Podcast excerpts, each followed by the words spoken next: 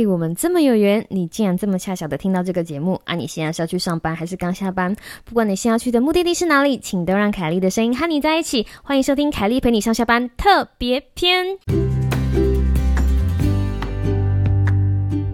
Hello， 各位听众朋友，大家好啊！非常开心看到你继续回来，凯莉陪你上下班的特别篇哦。这个特别篇呢，是我们在第二季跟第三季中间，就是缓冲时间，凯莉自己的实验性集数啦哈，所以东西会跟平常的有一点点不一样。不过既然是实验嘛，我们就大家一起来玩一些新的 idea， 然后希望大家会喜欢。那今天呢，想要跟大家分享的事情呢，是呃我最近得到的一个领悟，那就是肚子饿的时候不要下厨。为什么这么说呢？让我们一起听下去。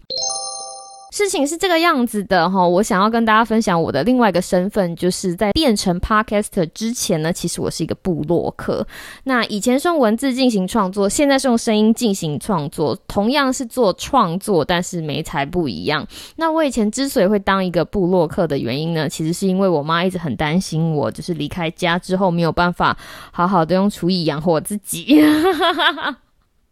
这样大家大概可以知道我的厨艺在我妈的心目中是哪个等级，所以我那个时候一气之下，为了证明说我做的东西是可以吃的，就架了一个部落格，然后上传照片，然后上传食谱给我妈看。然后因为我分享的有的东西还蛮疯狂的，或者是我做的便当包含了我人生的经历，其实也不是人生的经历啊，就是看当天冰箱里面还剩什么，夹杂了一些我自己的学经历，因为我就是研究所的时候有念一些营养相关的东西，所以就渐渐的培养出了一些些一些些的粉丝，没有太多，就是一些些的粉丝。我的这一群粉丝呢，他们就很习惯看我的便当文，我有的时候就用便当结合我的日记，再讲一下我为什么会这样做便当啊，我为什么会选择这样子配菜啊，哒哒哒哒，有的没有的，就像现在一样跟大家分享我的生活，再加上一点营养学的知识、行为学的知识，我想要偷渡的一些有的没有的知识。但是呢，这都发生在 COVID 之前，就是 COVID 十九 爆发之后，大家都在家上班，所以每天在某一个固定的时间爬起来准备便当，这个规律就被打破了，变成说我就在家嘛，然后想吃东西的时候就吃东西，然后想煮饭的时候就煮饭，我就不用担心说是不是要在出门前就为自己准备好便当。那这样听起来弹性的措施，其实在我的生活里面发生了非常大的影响。那是什么呢？是因为有的时候忙起来就会完全忘记要吃饭，然后一直等到我觉得诶好像有点饿了，发现哈家里没有东西吃，或者是发现自己饿了，发现自己得下厨，我就会超生气。然后当然我也不可能对阿波生气，我就对自己很生气，而且这件事情发生也不是一次两次了齁。老实说，我在发现这样的事情的时候觉得还蛮有趣的，因为我对观察内心的小凯莉对于不同事情的反应都还蛮有兴趣。我觉得我们人每天都是处在一个认识自己多一点的情况，就是每一次发生了什么事情，然后我内在凯莉很直觉的反应，都让我对我的内在，就是你知道凯莉的内在有多一点点的了解。然后我发现如果我饿的时候发现自己得下厨，就是生气到我会讨厌这个世界，然后对食谱也超不满。就是我在厨房旁边放了就是几个小柜子，然后里面放了我最喜欢的食谱，我每一次百试百灵，就是纵使我在最饿的时候打开我最喜欢的那个作者的写的食谱，我就觉得哇，这食谱怎么这么糟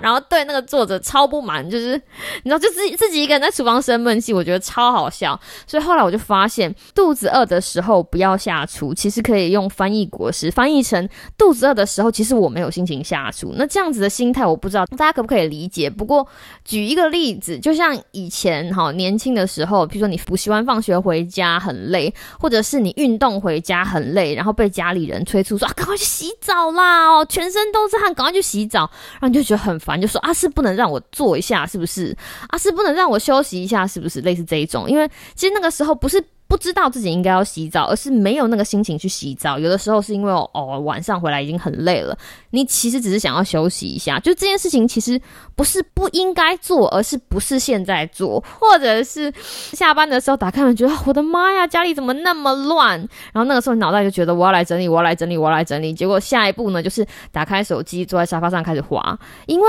家里超乱的时候反而没有那个心情整理，心里的一个直觉就是啊，家里乱就是要整理，一直流汗就是要去洗澡，可是心情呢有没有照顾到心情这件事情齁？我后来的解决方法是在我肚子还不饿的时候，好比说遛狗回来，我就赶快准备隔天的便当菜，就像做常备菜一样，一盒一盒放在冰箱，等我隔天上班到中午肚子饿的时候，我就会有便当可以吃，类似这个样子。或者是哦，当我下班的时候打开冰箱就哦就有常备菜可以吃了，就不用担心说哦今天晚上吃什么，我今天晚上煮什么，因为那个时候肚子饿了嘛，就整个人很不满，就是就是不满。你有看过很不满的就是欧巴桑嘛？大概就是我晚上下班发现冰箱没有常备菜的时候的那个样子。一言以蔽之，我用来解决这个问题的方法就是错开会让自己没有心情执行该项事项的时机。哎呦哎呦哎呦为什么哎呦呢？如果有听这个节目够久的听众朋友应该到现在已经听出来啊 Kelly 你是要跟我们讲一个例子，没有错。这是什么概念实际上执行的例子呢？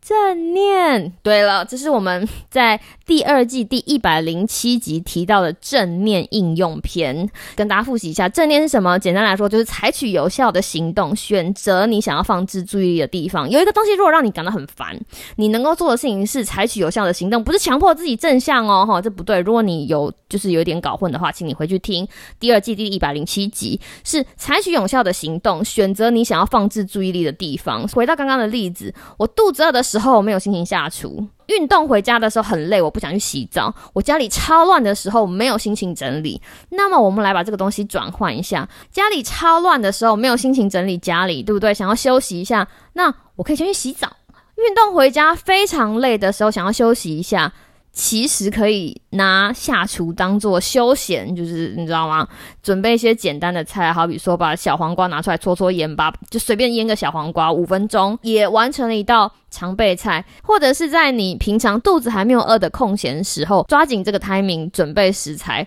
所以如果你现在有一个问题，就说那如果我有的时候什么事情都不想做呢，就想要想要这个世界 leave me alone， 对，像是 Sam 最喜欢讲的一样。那这个时候呢，凯莉要郑重的跟你分享一个很不错的选择。如果你什么事都不想做的时候呢，就听我们的频道吧。我们的频道呢是 Yo What's Up 在干嘛？我们的第三季在十月初就要开始咯。如果大家喜欢这个频道的话，请追踪我们的社群媒体或是写 email 给我们，别忘了在你的 Podcast 播放平台上订阅我们的频道哦。最后要跟大家讲今天的摘要，就是抓对时机，让自己心甘情愿了。我相信大家距离完成适当的行动的目标也不远啦。肯定陪你上下班，我希望你有一个美好的今天跟明天。那我们就下次再见咯，拜拜。